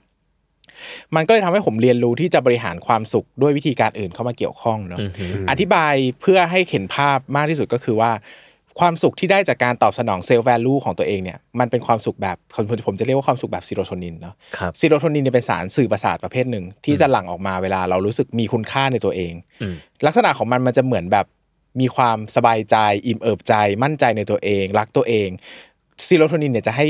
ความสุขค่อนข้างยาวนาน เพราะว่าเวลาเห็นคุณค่าของตัวเองเนี่ยผลมันจะยาวนาน มันก็จะมีความสุขอยากจะตื่นไปทำงานอะไรอย่างเงี้ยนะครับ อืม อีกตัวหนึ่งคือโดปามีน อืม โดปามีนเนี่ยเป็นสารสื่อประสาทความสุขเหมือนกัน อืม ที่ได้จากการกินของอร่อย อ่า ที่ได้จากการออกไปเที่ยว อืม ที่ได้จากการตัวเดียวกับที่ได้จากการเสพยาเสพติด อ่าคือมันสั้นกว่า มันสั้นกว่าแล้วมันให้ผลรุนแรงกว่า แต่มันเนี่ยไม่ได้ออกฤทธิ์กับเราแบบต่อเนื่องยาวนานอ่ะ อืม อ่า คุณกินอาหารอร่อยเอนโดฟินหลั่งอยู่ประมาณสองสามชั่วโมง อ่ามันก็จะ อ่า อุ้ยอร่อยจังเลย อ่าหรือว่าออกกำลังกายที่ป้านไปวิ่งเนี่ยก็อยู่ประมาณ 2 วัน ครับ ก็จะหายไป ซึ่งมันมีข้อดีคือมันดีดนิ้วแล้วสั่งได้ อ่า คุณอยากได้โดปามีนใช่ไหมคุณออกไปกินข้าวที่อร่อยสิ อ่า แต่ในข้อเสียคือระยะยาวเนี่ยถ้าคุณติดโดปามีนหรือคุณทำอย่างนี้ซ้ำๆไปเรื่อยๆเนี่ยมันไม่ไหว คือคุณไม่มี อ่า เบสเมนที่ดีพออะไรเงี้ยแต่ในบางวันอ่ะมันจำเป็นที่คุณจะต้องหาความสุขแบบเนี้ยมาชดเชย ครับ ผมนิยามความสุขเหล่าเนี้ยว่าความสุขราคาถูก อ่าฮะ ไม่ไม่ไม่ได้แปลว่าใช้เงินน้อยในการซื้อมานะ อ่ะ แปลว่าใช้ความเหน็ดเหนื่อยในชีวิตน้อยในการซื้อมา อ่าเข้าใจเอ้ย คือ ถามเพิ่มอีกนิดนึง ครับ นะฮะเซโรโทนินที่บอกว่านานเนี่ยมันนานแบบแค่ไหน จริงๆแล้วถ้าเราถ้าเราเป็นคนที่มีคุณเห็นคุณค่าของตัวเองอะซีโรโทนินก็จะอยู่ไปเรื่อยๆ อยู่ไปตลอดไ มันเป็นเหมือนสาร ยๆ สื่อประสาทที่เป็นรากฐานในชีวิตที่มันจะต้องหลัง ถ้าใครตกต่ำเยอะๆก็จะเป็นโรคซึมเศร้า อ๋อโอเคแปลแล้วก็ส่วนโดปามีนก็จะขึ้นมาเป็นแบบแทงเป็น อ่ามันก็จะ เป็กเป็นน ราฟแทงๆ มันก็จะเป็ ขึ้า นกราฟที่เหมือนประมาณว่า เมื่อคุณได้รับการกระตุ้นอย่างหนักหน่วง อ่า มันก็จะขึ้นมาแล้วมันก็จะลดลงอะไรอย่างเงี้ยครับ อืมโอเคฮะ คราวนี้ผมก็เริ่มออกไปเที่ยว อืม เที่ยวเนี่ยเป็นความสุขที่ราคาถูกมากสำหรับผม ไม่ต้องใช้ความพยายามอะไรเลย อ่า คือใช้เงินอย่างเดียว ออกจากบ้านไป คุณเสียเงินปุ๊บคุณไปเที่ยวคุณมีความสุขเลย เฮ้ยแล้วผมค้นพบว่ามันก็มีความสุขจริง ๆ ว่ะ ถึงแม้ว่ามันจะไม่ได้มีความสุขแบบเซโรโทนินอะแต่มันก็เป็นความสุขแบบโดปามีนอะ อืม ในวันที่จำเป็นมันก็จำเป็นนะ ที่เราจะต้องยื้ออารมณ์ของเราไว้ให้มันอยู่รอดไปได้ ผมก็เริ่มกลับมามองหาความสุขที่ราคาไม่แพง เช่นการเล่นกับหลาน อ่า การเจอหน้าเพื่อน การกินอาหารอร่อย การไปออกกำลังกาย การอ่านหนังสือดีๆ สักเล่ม การดูซีรีส์อะไรอย่างเงี้ยครับ สิ่งเหล่านี้มันสำคัญมาก แต่ช่วงที่ผ่านมาเนี่ยผมค่อนข้างจะให้ความสำคัญน้อย เพราะว่าเวลาคุณจะไปสู่เป้าหมาย แล้วคุณทำสิบอาชีพพร้อมกันเนี่ย ทุกนาทีของคุณมันมีค่าแบบเปรี้ยมาก ตึงเปรี้ยมากที่คุณจะต้องวิ่งให้เร็วที่สุดที่จะไปให้ทัน ประกอบกับผมเจอเงื่อนไขของผมทำตามใจตัวเองได้สักห้าปีอย่างเงี้ยมันทำให้ทุกอย่างกดดัน แต่พอถึงจุดที่เราคิดว่าพอแล้วอะเรารู้สึกว่าชีชีวิตเรามันเปลี่ยนแชปเตอร์แล้วมันพอแล้วเนี่ย ครับ เราก็กลับมามองหาความสุขง่ายๆ มากขึ้น ผมก็จะมีความสุขเลยว่า เออ เราเราจะมีความรู้สึกเลยว่าเฮ้ยอาทิตย์นี้ มันจะมีความรู้สึกว่าเอ้ยเติมความสุขไปสักสองสามก้อนสิชีวิตเราอาจทำงานวันไหน ผมเนี่ยเป็นคนง่ายคือแค่ทำงานก็มีความสุขละ อืม เป็นคนที่งานไม่ต้องประสักสักเซสอะไรมากแค่ได้ทำงานแล้วถือว่าทำงานออกมาดีสมใจมันก็มีความสุขแล้ว มันก็จะต้องสลับกันว่าเออวันนี้ทำงานบ้างแต่เดี๋ยวเหนื่อยเกินไปเดี๋ยววันนี้ออกไปเที่ยววันนี้นั่งเล่นกับหลานมันก็จะมีการกระจายความสุขและสิ่งที่ได้รับมามันก็ทำให้รู้สึกว่ากราฟความสุขเราอ่ะมันไม่ค่อยตก มันก็อยู่ลอยไปเรื่อยๆ มันก็มีความสุขดีกับการจัดการชีวิต แต่ทั้งหมดทั้งมวลมันต้องมา มันตลกนิดนึงแต่มันมาจากการวางแผนอะมันมาจากการคิดว่า เฮ้ย ตอนนี้มันคือสิ่งที่ยากที่สุดที่ผมรู้สึกว่าผมเรียนรู้มาจากเวลาหลายหลายสิบปีที่ผ่านมาชีวิตก็คือ การเข้าใจตัวเองจริงๆว่า เฮ้ย เรามีความสุขเพราะอะไร เราไม่มีความสุขเพราะอะไร ตอนนี้เรากำลังรู้สึกอะไรอยู่ แค่เราซินเซียหรือว่าเราจริงใจกับความรู้สึกตัวเองเนี่ยมันก็ทำให้ชีวิตเราเนี่ยมันสามารถแก้ปัญหาได้ หรือว่าหาวิธีการทำให้มันออกไปจากปัญแบบความไม่รู้ได้อะไรเงี้ยนะครับดังนั้นเนี่ยผมก็เลยให้ความสำคัญกับการสุดท้ายแล้วมันก็คือเรื่องของการบริหารอารมณ์ให้สงบสุขละกันนะครับ แต่ก็มันเป็นช่วงเวลาแรกในเวลาหลาย ๆ ปีด้วยมั้งมันเจอโควิดเจออะไรมาเลย มันก็ได้กลับมาเติมความสุขในแบบที่เรารู้สึกว่า มันตลกดีแต่มันรู้สึกว่า เออทำไมมันง่ายจังเลยอ่ะ อืม ทำไมความสุขมันไม่ต้องเป็นยาก มันไม่ต้องแข่งขัน มันไม่ต้องชนะ มันไม่ต้องสักเซสประสบความสำเร็จงานสมมติแบบ มัน แค่ได้คุยกับเพื่อนที่ถูกคอสักคนก็มีความสุขแล้วอะไรอย่างเงี้ยนะครับ อืมซึ่งถ้าเป็นเบสเมื่อสักแบบห้าปีก่อนหรือหกปีก่อนอะไรเงี้ยถ้าใช้ชีวิตแบบเนี้ยเราจะเบื่อไหม ผมก็ไม่ผมก็เลยพูดว่ามันก็คือการต้องจัดกราฟอะถ้าผมจะอยู่กับความสัมความรู้สึกแบบนี้ไปตลอดอะผมก็จะกลายเป็นเมื่อตัวเองหลายปีที่แล้วที่เอ้ย ชีวิตก็ดูครบนะ มีเพื่อนมีเงินมีชีวิตแต่เอ้ยมันไม่มีความสุขอะก็เลยต้องออกมาหาอะไรที่มันทำให้เซโรโทนินเราหลัง อ่า ให้เรารู้สึกว่าเรามีคุณค่าในตัวเองจริง อืม ๆ แต่มันก็การทำให้เซโรโทนินหลังไม่ใช่เรื่องง่าย ก็ต้องมีการบริหารสลับสับเปลี่ยนไปกันอะไรอย่างเงี้ยครับ แปลว่าถ้าเบสดูสังเกตตัวเองอะนอกจากเรื่องงานแล้วมันมีอย่างอื่นที่ทำให้เรารู้สึกว่าเฮ้ยเนี่ยเซโรโทนินเราหลังไหมนะ เออจริง ๆ แล้วสำหรับผมอะเรื่องงานนี่คือแบบ 90%เลย เข้าใจได้ มากๆกกับอื่นนี่แทบไม่มีผลเลย แล้วก็จริง ๆ ครอบครัวก็เป็นส่วนหนึ่งสำคัญเหมือนกัน ครับ ความรู้สึกที่มันแยกกันเนอะเวลาอยู่กับครอบครัวตอนนั้นนะมันก็คือโดปามีนหลั่งมีความสุข แต่ความรู้สึกเฉยๆที่รู้สึกว่าครอบครัวคือเซฟโซนอ่ะอันเนี้ยก็เป็นเซโรโทนินก้อนใหญ่ของชีวิตเหมือนกัน เรารู้สึกว่าเราไม่ต้องอยู่ครอบครัวก็ได้นะ เราแค่รู้สึกว่าวันเนี้ยกลับไปบ้านแล้วมีคนรอเราอยู่แค่เนี้ยก็เป็นความสุขได้แล้ว เรามีเขาอยู่ เออเรามีเขาอยู่เขายังเขายังแบบเรามั่นใจว่าเขาคือเซฟโซนอ่ะเขาอยู่ข้างเราอะไรเงี้ย อืมอืมอืม แค่นี้ก็เป็นสิ่งที่ทำให้บางวันเราแย่ๆมากๆเราก็เออกลับคืนมาได้อะไรเงี้ยครับ อืมอืมแปลว่าตอนนี้ก็เรียกว่าไม่ได้มีปัญหาอะไรกับการที่แบบเฮ้ยงานมันหายไปหลายชิ้นขนาดนั้น ก็ไม่ได้มีปัญหาตอนนี้ อ่ะโอเค อยากรู้ต้อง โอเค อนาโตเยโอปีหน้า โอเค ว่ามีปัญหาหรือเปล่า ได้ แต่อย่า ได้ มีเลยดีกว่าไหม อย่า เอออย่ามีเลย อืม อ่ะโอเค อ่ะมาที่ปานบ้าง เรื่องที่สาม ของผมเรื่องที่สามมันน่าจะเป็นเรื่องของการลดแรงดึงดูดระหว่างเราและคนรอบข้าง ในที่นี้คือผมรู้สึกมาในช่วงสี่สามถึงสี่ปีหลังว่า ตัวเองอะเริ่มมีความคิดที่เอาตัวเองเป็นศูนย์กลางของคนรอบข้าง ในที่นี้คือ เราคิดว่าเราเหนือกว่าคนรอบข้างที่เราอยู่ด้วยเป็นปกติ ไม่ว่าจะพ่อแม่ครอบครัวแฟนหรืออะไรอย่างเงี้ยหมายถึงว่าหมายถึงว่าผมอะจะเอามุมมองของตัวเองอะ รู้เริ่มรู้สึกว่าตัวเองอ่ะคิดอะไรก็ถูกไปหมดทำอะไรคนอื่นก็จะพอใจไปหมด ด้วยความที่ 3 4 ปีเนะเราเติบโตมาในในยุคที่แบบเออเรากำลังเหมือนเหมือนกราฟชีวิตมันเป็นขาขึ้นอ่ะเราคิดว่าเออที่ผ่านมาเราทำอะไรก็ถูกไปหมด แต่กลายเป็นว่าปีเนี้ยมันทำให้ผมเรียนรู้ตรงที่ว่าตอนต้นปีอ่ะผมขอแต่งงานแฟนไป แล้วทีเนี้ยมันเหมือนกับว่า คิดปูปูปูพื้นมาตลอดทั้งปีเลยว่าเออปีเนี้ยมันจะต้องแต่ละช่วงเนี่ยมันจะต้องมีเรื่องนี้เรื่องนี้เกิดขึ้นอ่าอะไรอย่างเงี้ยแล้วทุกอย่างของผมมันเป็นไปตามแผนหมดเลยเว้ยมันเลยทำให้ผมทำให้ผมรู้สึกว่าเชี่ยปีนี้ของเรา 2023 แม่งโคตรดีเลย มันถือว่าเป็นปีที่ดีมาก ไม่มีอะไรนอกแผนเลย ใช่ไม่มีอะไรนอกแผนเลยเนี่ยอันนี้คือสิ่งที่ผมมองเห็นในชีวิตของตัวเอง แต่กลับกลายเป็นว่า พอไปคุยกับแฟนอ่าสิ่งที่แฟนเจอมาตลอดทาง แฟนเจออุปสรรคตลอด โดยที่ผมอะมองว่ามันเป็นเรื่องเล็กสำหรับผม อ่า แต่พอไปสวมแว่นของแฟนอะผมลืมผมผมถึงรู้สึกว่าเฮ้ยจริง ๆ มันคือเรื่องใหญ่ของเขาอะ อืม แล้วผมเคยคุยกับเขาเมื่อไม่นานมาเนี่ยแล้วผมบอกว่าปีเนี้ยผมชอบปีนี้มาก แต่เขาบอกว่าเขาโคตรเกลียดปีนี้เลย อ่า เออทั้งทที่ผมบอกเอ้ย อืมเขาเกลียดมึงเปล่า ผมก็คิดอยู่ว่าหรือว่าหรือว่าเพราะกูไปขอแต่งงานวะเนี่ยเราช็อตฟิลอะเอหอรื ไม่ อกูหน้า ผมจะบอกว่าก็ตอนแรกอะผมก็คิดว่าเฮ้ยมันน่าจะมีความสุขสิเราก็ขอคุณแต่งงานมาตั้งแต่ต้นปีแล้วเออ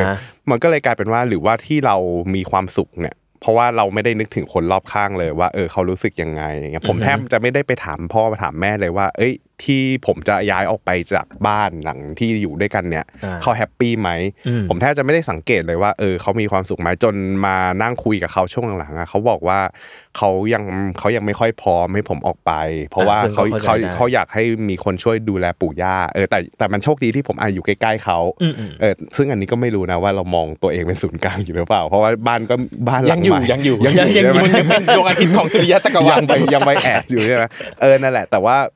สิ่งเนี้ยมันทำให้พอพอพอเริ่มได้เปิดใจคุยอ่ะผมเริ่มรู้สึกว่าเออช่วงที่ผ่านมาเราอีโก้มันเริ่มก่อตัวขึ้น แล้วมันทำให้เรารู้สึกว่าสิ่งที่เราทำอ่ะมันถูกทุกอย่างทั้งทั้งๆที่ถ้าทั้งทั้งๆที่แบบถ้าเกิดว่าเราหันไปแคร์คนรอบข้าง แล้วเอามุมมองของคนรอบข้างมา มันมันอาจจะไม่ได้เป็นไปตามโลกที่เราคิดก็ได้ คือถ้าสมมติว่าผมแคร์แฟนมากกว่าเนี้ยผมอาจจะ ในช่วงที่ผ่านมานะ ถ้าผมแคร์แฟนมากกว่านี้ผมอาจจะช่วย ไม่ให้เขาทุกข์ใจได้มากกว่านี้อะไรอย่างเงี้ย อืมอืม เออแต่ว่าผมกลับปล่อยละเลย เพราะว่าผมเอนจอยกับสิ่งที่ผมทำอยู่ อ่า เออ มันก็เลยทำให้เรารู้สึกว่าพยายามลดแรงดึงดูด อย่าให้ตัวเองเป็นจุดศูนย์กลางของเราและคนรอบข้าง อ่าฮะ หรือว่าคนที่เรารักมากจนเกินไป หรือว่าแม้แต่กับคนอื่น ๆ ที่เราไม่รู้จักด้วย อืม เออ ที่ผ่านมาผมก็อ่ะถ้าถ้าถ้าถ้าสมมติว่าพูดกันตามตรงอ่ะตอนแรกอ่ะผมคิดว่าตัวเองอ่ะไม่เคยมีเรื่องนี้เลยผมเป็นคนที่พยายามจะนอบน้อมกับคนอื่นมาตลอด แล้วก็พยายามที่จะแบบเออไม่ไม่ก้าวร้าวไม่อะไรแต่กลับกลายเป็นว่า เราไม่ก้าวร้าวกับคนที่เราไม่อยากก้าวร้าวด้วย แต่กับคนที่เราคิดว่าเราสามารถก้าวร้าวได้ คนที่เขาอยู่ข้างๆเราคนที่เราคุ้นชินกับความรู้สึกมาตลอดว่า เรา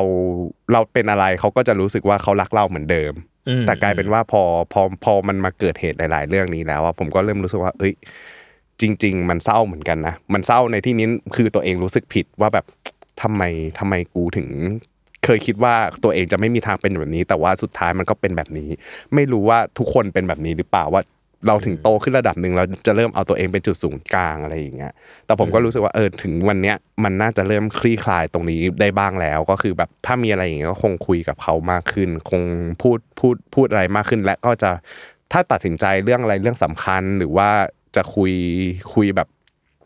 ออกความคิดเห็นอย่างเงี้ยก็จะไม่เอาความคิดเห็นตัวเองเป็นใหญ่ อืม อืมอันนี้คือเท่าที่รู้สึกมาแล้วก็จะพยายามปรับให้ลดลง อืมถ้านะ อืม ประมาณนี้ พี่ว่ามันปกติของของของผู้ใหญ่มากๆเหมือนกันนะ คือรู้สึกว่าแบบการที่เราวางแผน อืม การงานวางแผน อืม ชีวิต อืม แล้วมันเป็นไปตามนั้นน่ะ มันก็จะยิ่งเสริมให้เราแบบ เราเป็นดาวฤกษ์ดวงใหญ่ขึ้นน่ะ อืม ตอบปั้นได้เลยว่าเป็น เป็นใช่ไหม แต่นี้ไม่เคยเห็นจะพยายามแก้ไขเลย ก็ดีดีอยู่ตรงใจกลางนะใครก็ต้องตามใจฉันก็เป็นเรื่องดีปะไม่เห็นจะต้องปรับปรุงอะไรเลย มันต้องแก้ไขไหม พี่ว่ามันมัน ไม่รู้ น ถ้าถามกูกูก็ไม่แก้นะกูขี้เกียจกูเป็นคนไม่ได้สนใจคนอื่นบ้างนะ เออเข้าใจพี่รู้สึกว่าสุดท้ายมันแบบมันแล้วแต่เราบาลานซ์อ่ะ อืม คือถ้าเรา อืม เรารู้สึกว่าเฮ้ยเราใส่ใจคนอื่นมากขึ้นดีกว่า ก็ก็ก็ทำแบบนั้นครับ อืม ทำตามนั้น อืม แต่ถ้ามันแบบเราเรามีความสุขดีแล้ว แล้วคนอื่น เรียกว่าก็มีความสุขไปกับเราด้วย พี่ว่ามันก็มันก็เป็นเป็นทางที่ได้เหมือนกัน เออไอไอเรื่องเนี้ยที่ทำให้ผมไม่มีความสุขเพราะผมรู้สึกว่าอ่า คือคือผมอาจจะ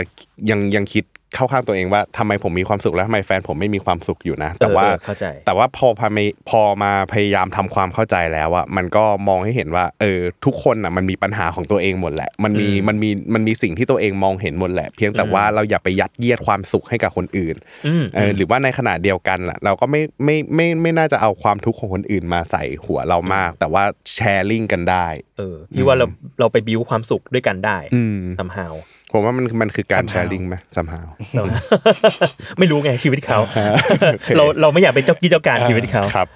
โอเค ประมาณนี้ อ่ะอันนี้เป็นเรื่องของปีนี้ อ่า ทีนี้เราเลยอยากคุยเรื่องของปีหน้าบ้าง อืม ว่า นี่ แต่ละ บรีฟมาว่าแบบไม่จำเป็นต้องมีสาระก็ได้ ไม่จำเป็นต้องมีสาระก็ได้ แต่ว่ามีสาระเต็มเลยแต่สนุกนะ เพราะว่าเรา ชอบมาก สปอนเซอร์เราค่อนข้างจะเป็นฝั่งมีสาระ อันนี้เราทำงานขายสปอนเซอร์เอ้ยเผื่อครั้งหน้ามีคนจะเข้าเอาเทปนี้ไปดูอ่าเป็นคนมีสาระซื้อ เอ้ย ดีกว่าอะไราง คุย งี้ เรื่องอื่นนอกจากเรื่องเงินก็ได้ เอ เนี่ย อคุยได้ทุกเรื่องนะครับ ครับ ก็ติดต่อมาได้ทาง s ซ l m o n Podcast ครับผม ผมเป็นโฮสต์คนเดียว ได้อ่าบอกอีกครั้งนะ ขายงานกลางรายการเลย มีมีแย่งงานด้วยนะเนี่ย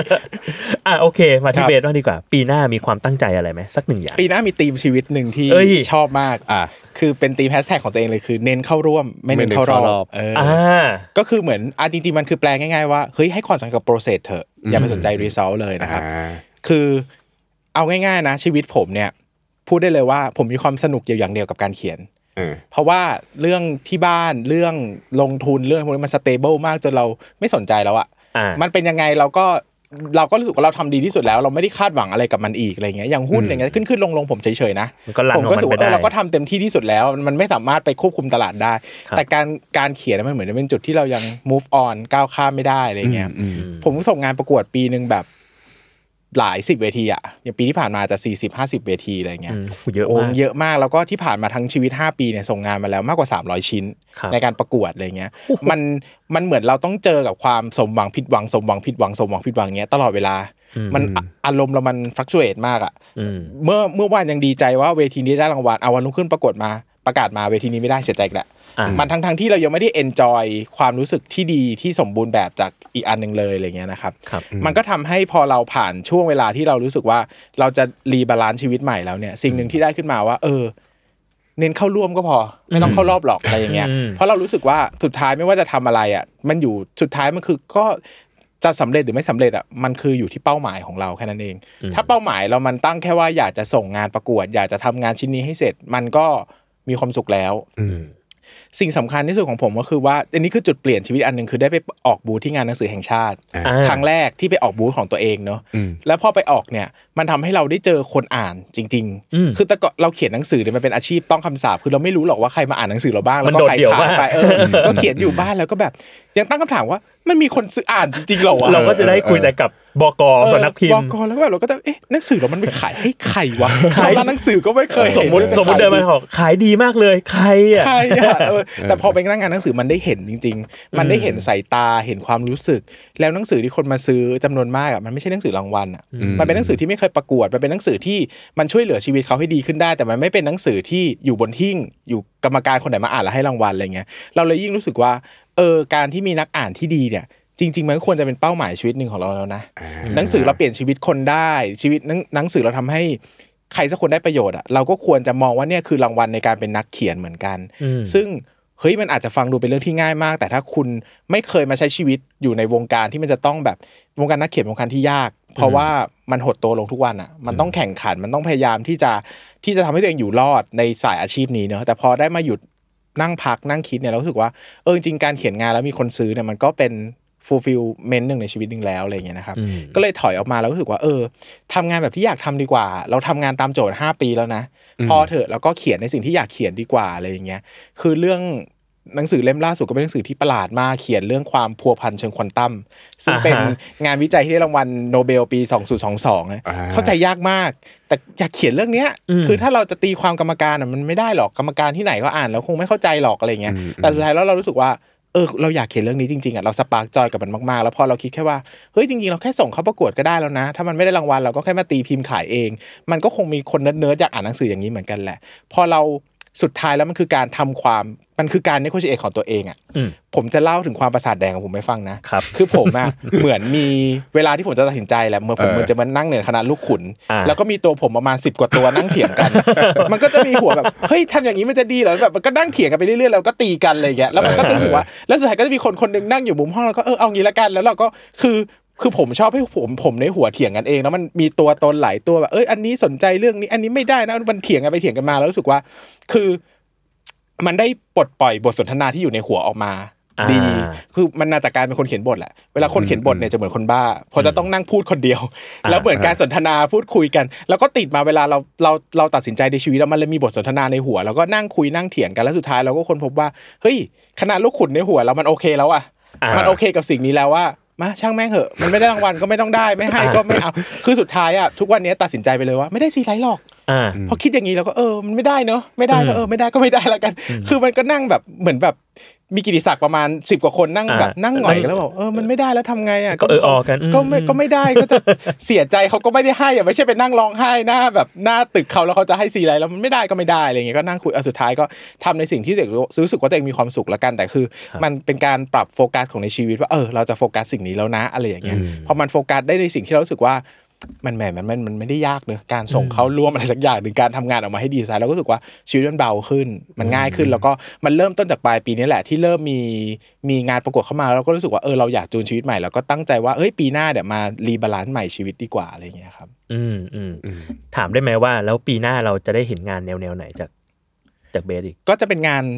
งานที่ผมอยากเขียนออกมาซึ่งก็จะมักจะเป็นงานประสาทแดก เป็นงานเอาแต่ใจ งานเอาแต่ ใจ งานแบบควอนตัมฟิสิกส์งาน อ่า พหุจักรวาลผสมการเงินอะไรอย่างเงี้ยเป็นงานที่แบบไม่เคยเขียนมาก่อนเพราะรู้ว่า อ่า เขียนไปก็ไม่ได้ ขายใครใครแบบประกวดไม่ได้ ละครไม่ได้ ขายก็ไม่รู้จะได้หรือเปล่าสุดท้ายคืออยากเขียนเรื่องเนี้ย ก็ลุย เออก็ลุยอะไรอย่างเงี้ยแล้วก็รู้สึกว่าพอยิ่งพอมีการว่าอยากทำอะไรก็ทำมันยิ่งทำให้งานมันสนุกมากขึ้น แล้วก็มีความสุขแต่เขียนมากขึ้นอะไรอย่างเงี้ย อืมอืม พหุจักรวาลกับการเงินนะ ใช่ อ๋อ พล็อดน่าสนใจมาก น่าสนใจ น่าสนใจมาก ซึ่งมันจะเป็นอะไร แต่ไม่ใช่ non-fiction ไม่ใช่ fiction บ้านจักรวาล fiction กันเกษียณอะไรอย่างงี้ไม่ใช่ เออ ไม่ใช่ เอ้ยนั่น เอ้ย เดี๋ยวอย่าไปอ่าน ขาย นะ ของขายของ ทุกคนครับ ถ้าเจอหนังสือชื่อจักรวาลการเกษียณเดินให้ ไกลน่ากลัวมากมันเป็นหนังสือที่เปลี่ยนชีวิตคุณแต่เปลี่ยนจากหน้ามือเป็นหลังมือนะคือคว่ำเลยอะคว่ำโคกเลยอะ อย่าอย่า เราดิสเครดิตคนอื่นไม่ได้ ฉันเขียนคำนิยมให้เธอ เออได้ได้ครับ มี ได้ คำแนะนำอะไรกับนักเขียนที่ออกหนังสือเล่มแรกครับ ก็เขียนเถอะเหตุผลมันจะเขียนจะเขียน นนะไม่เห็นจะเขียนนะทักทีเดินบนนะจะเขียนจะเขียนจะเขียนนะโอ้ยพระ จะ คุณ ออกออกมาได้แล้วนะ เมื่อวานเมื่อวานผมเจอคุณกาย แล้วเขาคลาดกับคุณเขาบอกว่า เอ้า กลับไปแล้วเหรอเนี่ยคุณนัดเขาเองนะเนี่ย ไม่ก็ตอนตอนแรกอะจะนัดเขาแต่ว่า อ่าก ลายเป็นว่าเนี่ยมันเพิ่งได้คุยไปเมื่อกี้ก่อนก่อนเข้ามาห้องอัด อ่า เอออา ก็เนี่ยก็จะเป็นสิ่งหน้าอ่าสิ่งนี้ที่จะทำในปีหน้าด้วย อ่า อ่าของผม เฮ้ยชง แต่ว่ามีคนเดียวก็ได้เงี้ยสบายสบายๆปิดเลยครับ ไม่ต้องติดต่อแล้วเหมือนกันครับเหมือนกัน ไม่ใช่ผมจะบอกว่าผมจะบอกว่าอ่าปีหน้าตั้งเป้าไว้ว่าจะให้มันเป็นปีของการคอนติเนีย ครับ การที่แบบปีเนี้ยเป็นปีที่ผมได้ทำอะไรหลายอย่างครั้งแรกอ่ะ อ่าฮะ อย่างที่บอกวิ่งครั้งแรกอ่าเขียนหนังสือเล่มแรกเนาะ ครับ ปีต่อมาปีต่อปีหน้าผมก็ตั้งใจว่าอยากจะลองมีหนังสือเล่มที่สองแล้วก็วิ่งงานที่สองดูเพื่อจะได้ทดสอบตัวเองว่าเอ้ยเราแฮปปี้หรือว่าเราอยากจะอยู่ในทางนี้ได้หรือเปล่า คอนติเนียรวมทำบ้านด้วยป่ะ ไม่ไม่ไม่มีมีบ้านมีบ้าน อันนั้น หอลังยาก เดีว discontinue มากนะ พอแล้ว เนั้นอยากอยู่แล้ว พอแล้ว บานปลายชิบหายแล้วเนี่ยตอนเนี้ยเออแล้วก็เรื่องอื่นๆอีกอย่างเช่นว่าอย่างที่เคยทำเพจอะไรเงี้ยก็อยากจะกลับมามีแพชชั่นอย่างที่เคยทำช่วงแรก อ่า ๆ เฮ้ยผม ช่วง ผมเห็น ๆ คนรีแบรนด์นะปีนี้ เออรีแบรนด์หมายถึง ห ว่า มายถึงว่าแบบรีพวกแบบกราฟงกราฟิก อ่า ใดๆ ใช่ อะ ใช่ใช่แต่ว่าก็ยังไม่ได้กลับมาทำอยู่ดี อ่า ไม่ได้มาเต็มตัวขนาดนั้น ไม่ได้มาเต็มตัวคือมันมันยังไม่มีแพชชั่น แต่ว่าปีหน้าคิดว่าอยากจะกลับมาทำอะไรที่เคยทำหลายอย่าง เพื่อจะดูว่าอะไรที่เราอยากจะคัดออกบ้าง หรืออะไรที่แบบเฮ้ยไม่เหมาะกับเราหรอกเลิกเผลอๆปีหน้าถ้าสมมุติว่าสนาม 21 ปลาย ปี ปี หน้า นี้ เปลี่ยนเมียเออสบาย อั นนั้นคอนติเนียคอนติเนียคอนติเนียต้องคอนติเนีย อันนั้นคอนติเนียเถอะหลังจากหลังจากที่ปีนี้ลองวิ่ง 21 ปีหน้ามีคุยกับพวกพี่ๆในแก๊งวิ่งพี่หนอมพี่โอมแล้วว่าเฮ้ยเดี๋ยวปีหน้าเราจะไปวิ่งที่สิงคโปร์กัน อ่าโอ้ เออ ม คือสนามเนี้ยที่บางแสนแล้วปีหน้าเดี๋ยวลอง 21 กิโลที่สิงคโปร์ถ้าถ้าถ้าเราแฮปปี้กับปีนี้ปลายปีนี้นะเออ ม ถ้าวิ่ง 21 เรารอดเราปีหน้าลองดูไปด้วยกัน คือเราก็อยากจะวิ่งด้วยกันเป็นนานๆแหละเพราะมันมันได้สุขภาพได้ได้คุยได้อัปเดตได้เมาส์นู่นนี่นั่น เมาส์เมาส์พี่เบสตอนวิ่งอะไรอย่างเงี้ยเออแล้วก็แล้วก็มีหนังสือเล่มที่สองก็ตั้งใจจะออกก็คุณกายก็ติดต่อมาแล้ว ครับ ครับ ก็จริงๆเคยผมผมเคยเขียนตั ติด ว ต่อมาว่า ล ไม่ น์ ไม่ไม่เอานะครับ เฮ้ยคนคนคนเหล่านี้เขาเป็นหมาไฮยีน่า เมื่อกี้พอคุยกันเสร็จเขามาทวงงานในไลน์ผมแล้วว่า เออ เดี๋ยวเดี๋ยว ใช่ จะส่งบทที่หนึ่งเลยไหมอะไรอย่างเงี้ย โอ้ใช่ใช่นี่นี่พี่ก็เพิ่งไปคุยกับเขาเมื่อวันอังคาร อ่า เขาก็เริ่มแหละ อ่าม มาแล้วมาแล้ว ครับนั่นแหละก็เป็นน่าจะเป็นปีที่น่าจะได้ทำอะไรต่อเนื่องจากที่เคยทำแต่ว่าถามว่าจะทำอะไรใหม่ๆไหมก็ ผมว่าแค่อยากจะทำไอ้สิ่งที่จะคอนติเนียอ่ะก็คงไม่มีเวลาไปทำอะไรใหม่ ๆ แล้วแหละ อืม เออเพราะว่าปีปีนี้ก็ปีนี้ทำทำบ้านทำอะไรอย่างเงี้ยโหมันก็คอนซูมเวลาไปเยอะแล้ว แต่พอปีหน้ามันไม่มีเรื่องของการทำบ้านแล้วผมคิดว่ามันน่าจะมีเวลาเอามาทำอะไรที่แบบเราอยากจะทำจริง ๆ หลายอย่างเพิ่มขึ้นละ อืม อืม มีไหมที่แบบเอ้ยอยากทำแต่ปีนี้ไม่มีเวลาเลยว่ะ อยากทำ YouTube อ่าเอ้ยดี เอออยากทำ YouTube เออปีหน้าก็แพลนอยากจะทำ YouTube เหมือน เดี๋ กั ยวนะแปลว่านายปั้นเงินคือยังไม่มี YouTube ยังไม่มี อ่า เออก็จะเอารายการมันนี่มาเกดอนไปทำ แต่ลงทุนศาสตร์มียูทูบนะครับลงทุนศาสตร์มียูทูบนะครับ โอ้แถวนี้มีแต่คนหิวโอเค เออ มีไอเดียจะไปแบบวิ่งมาราธอนอะไรอย่างงี้ห ไม่ไม่ไม่ถึง อ half เพราะว่า แล้อ รู้เพราะรู้เพราะรู้เลยว่าตัวเองไม่ได้มีความสุขกับการวิ่งยาวๆ 42 กิโลอะไรอย่างเงี้ยเอาต้าอะไรอย่างเงี้ยเลิกฝัน โอ้เอาตามไม่ไหวอ่ะ เออไม่ไหว อืม แค่ 42 ผมยังไม่ไหว แล้ว 21 เนี่ยยังไม่รู้เลยว่าซ้อมซ้อมอยู่เนี่ย จะเจ็บ อืม กลางกลางคันแล้วก็ไม่ได้วิ่งหรือเปล่า ตอนนี้เรายังไม่รู้เลย อ่า อืม ครับผม อ่ะ ประมาณนี้ โอเค ประมาณนี้เนาะสำหรับ อืม อนาเตเยโอ2024 ของปั้นแล้วก็เบสนะครับ ครับผม ฝากผลงานกันนิดนึงสำหรับปีนี้ปีหน้ามีอะไรให้ติดตามกันไหม โอ้ผมมีน้อยผมพูดก่อนละกัน เพราะว่าเขามีเยอะมากเลยแต่เขา ขออีกสองชั่วโมงครับ พูดแล้วอีกเนี่ยอีกสองชั่วโมง ของผมก็หนังสือที่เพิ่งออกไปเล่มแรกครับจักรวาลการเกษียณนะครับ ก็ อืม เป็นหนังสืออ่าเล่าเรื่องการวางแผนการเงินในรูปแบบของเป้าหมายการเกษียณตั้งแต่ต้นไปจนถึงคุณสามารถวางแผนได้ด้วยตัวเอง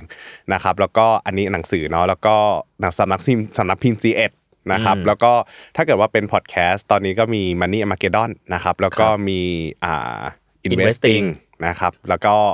ปีหน้าน่าจะมีทำอะไรกับลงทุนศาสตร์อีก อืม นะครับถ้าเขายังรับผมไปทำอยู่นะ อันนี้ก็ต้องถามในรายการ เออ ไม่ไม่อยู่ทำไมต้องคิดด้วยล่ะไม่ต้องทำอะไรเลย เอาเวรกรรม ชัดเจน ราเราช็อตฟิลผมมาสิบกว่ารอบแล้วเนี่ยฮะ โอเคอ่ะ ค ข รับ องเบสบ้าง ก็มีรายการที่ทำกับปั้นนะครับ ก็ชื่อว่า อืม investing เพราะทุกสิ่งลงทุนได้นะครับอันนี้ซีซั่นหนึ่ง ซีซั่นหนึ่ง ซีซั่นสองจะเหลือผมคนเดียวละ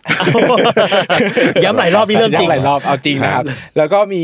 สำนักผมเขียนหนังสือนะหลายคนฟังมาเยอะก็จริงๆมีสำนักพิมพ์ของตัวเองชื่อว่า 13357 อ่า อ่ะฮะมาจากอะไร มีหนังสืออยู่ อ่ะบอกได้ไหม เรียงติดกันอ่านว่าเบสครับ อ๋อ เออ สาม โอเค สาม โอเค สามสิบกว่าปีอะไรอย่างเงี้ยนะ อ๋อโอเคโอ้ยเท่ ก็สามารถเสิร์ชแล้วเข้าไปดูได้มีหนังสือ 20 กว่าปก การเงินการลงทุนชีวิตโรคซึมเศร้า อะไรเต็มไปหมดครับ นิยายวรรณกรรมรวมเรื่องสั้นนะครับ ก็ใครอยาก หลากหลายมาก ใครอยากใครอยากรู้จักผมมากขึ้นก็ลองไปซื้ออ่านดู เพราะว่าก็น่าจะได้